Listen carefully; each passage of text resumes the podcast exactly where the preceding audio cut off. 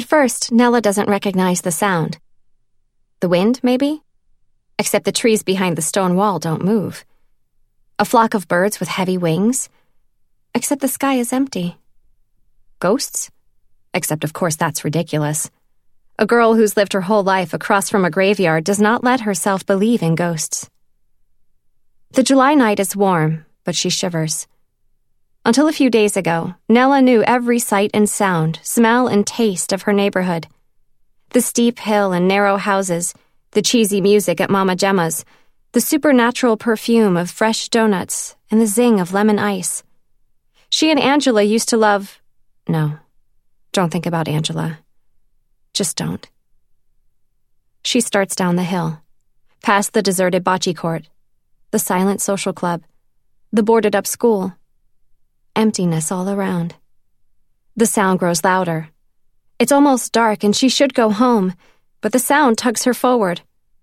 The hill is so steep, the houses and shops have to dig in and hang on with all their might. When Nella was still little, maybe seven or eight, she saw pictures of a landslide. She freaked. She imagined her neighborhood suddenly swept away, tumbled and crushed and reduced to piles of bone and rubble. Anthony, Angela's big brother, reassured her. No landslides in this part of the world, he said, shaking his princely head, smiling with those deep set eyes personally guaranteeing nothing bad would ever, ever, do you hear me, ever happen to her or Angela. Anthony. The world tilts and goes blurry. You okay? asks a soft voice at her elbow. A stranger. A woman with long dreads and dark, anxious eyes. Nella has almost reached the street where it happened, and suddenly she's surrounded by other people, all intent on getting to the source of that sound. Looking into the woman's concerned face, Nella at last recognizes what that sound is. Voices. Voices singing. I'm all right, says Nella, and then, who knows why, she says thank you in Italian. Mille grazie. The woman hesitates, but the sound, the singing, is pulling her too. She reaches up, Nella is taller than she is, and gives Nella's head a motherly pat, then disappears around the corner. Police cars block off the street. Cops lean against them, arms folded. Maybe they're here to protect people, but they scare Nella. There are news vans, men with cameras on their shoulders.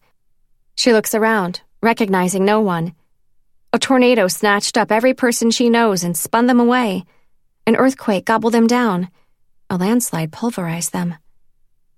She slips between the barricades. A sea of strangers overflows the narrow street, spilling onto the sidewalks and little front lawns. Where did all these people come from? What are they singing? It sounds like a hymn, but not one Nella knows.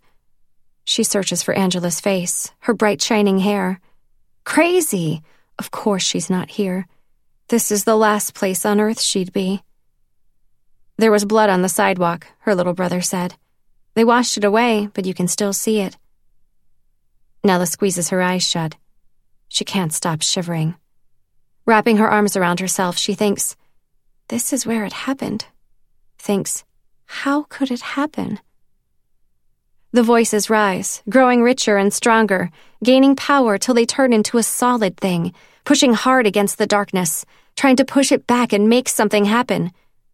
Or undo something that already did.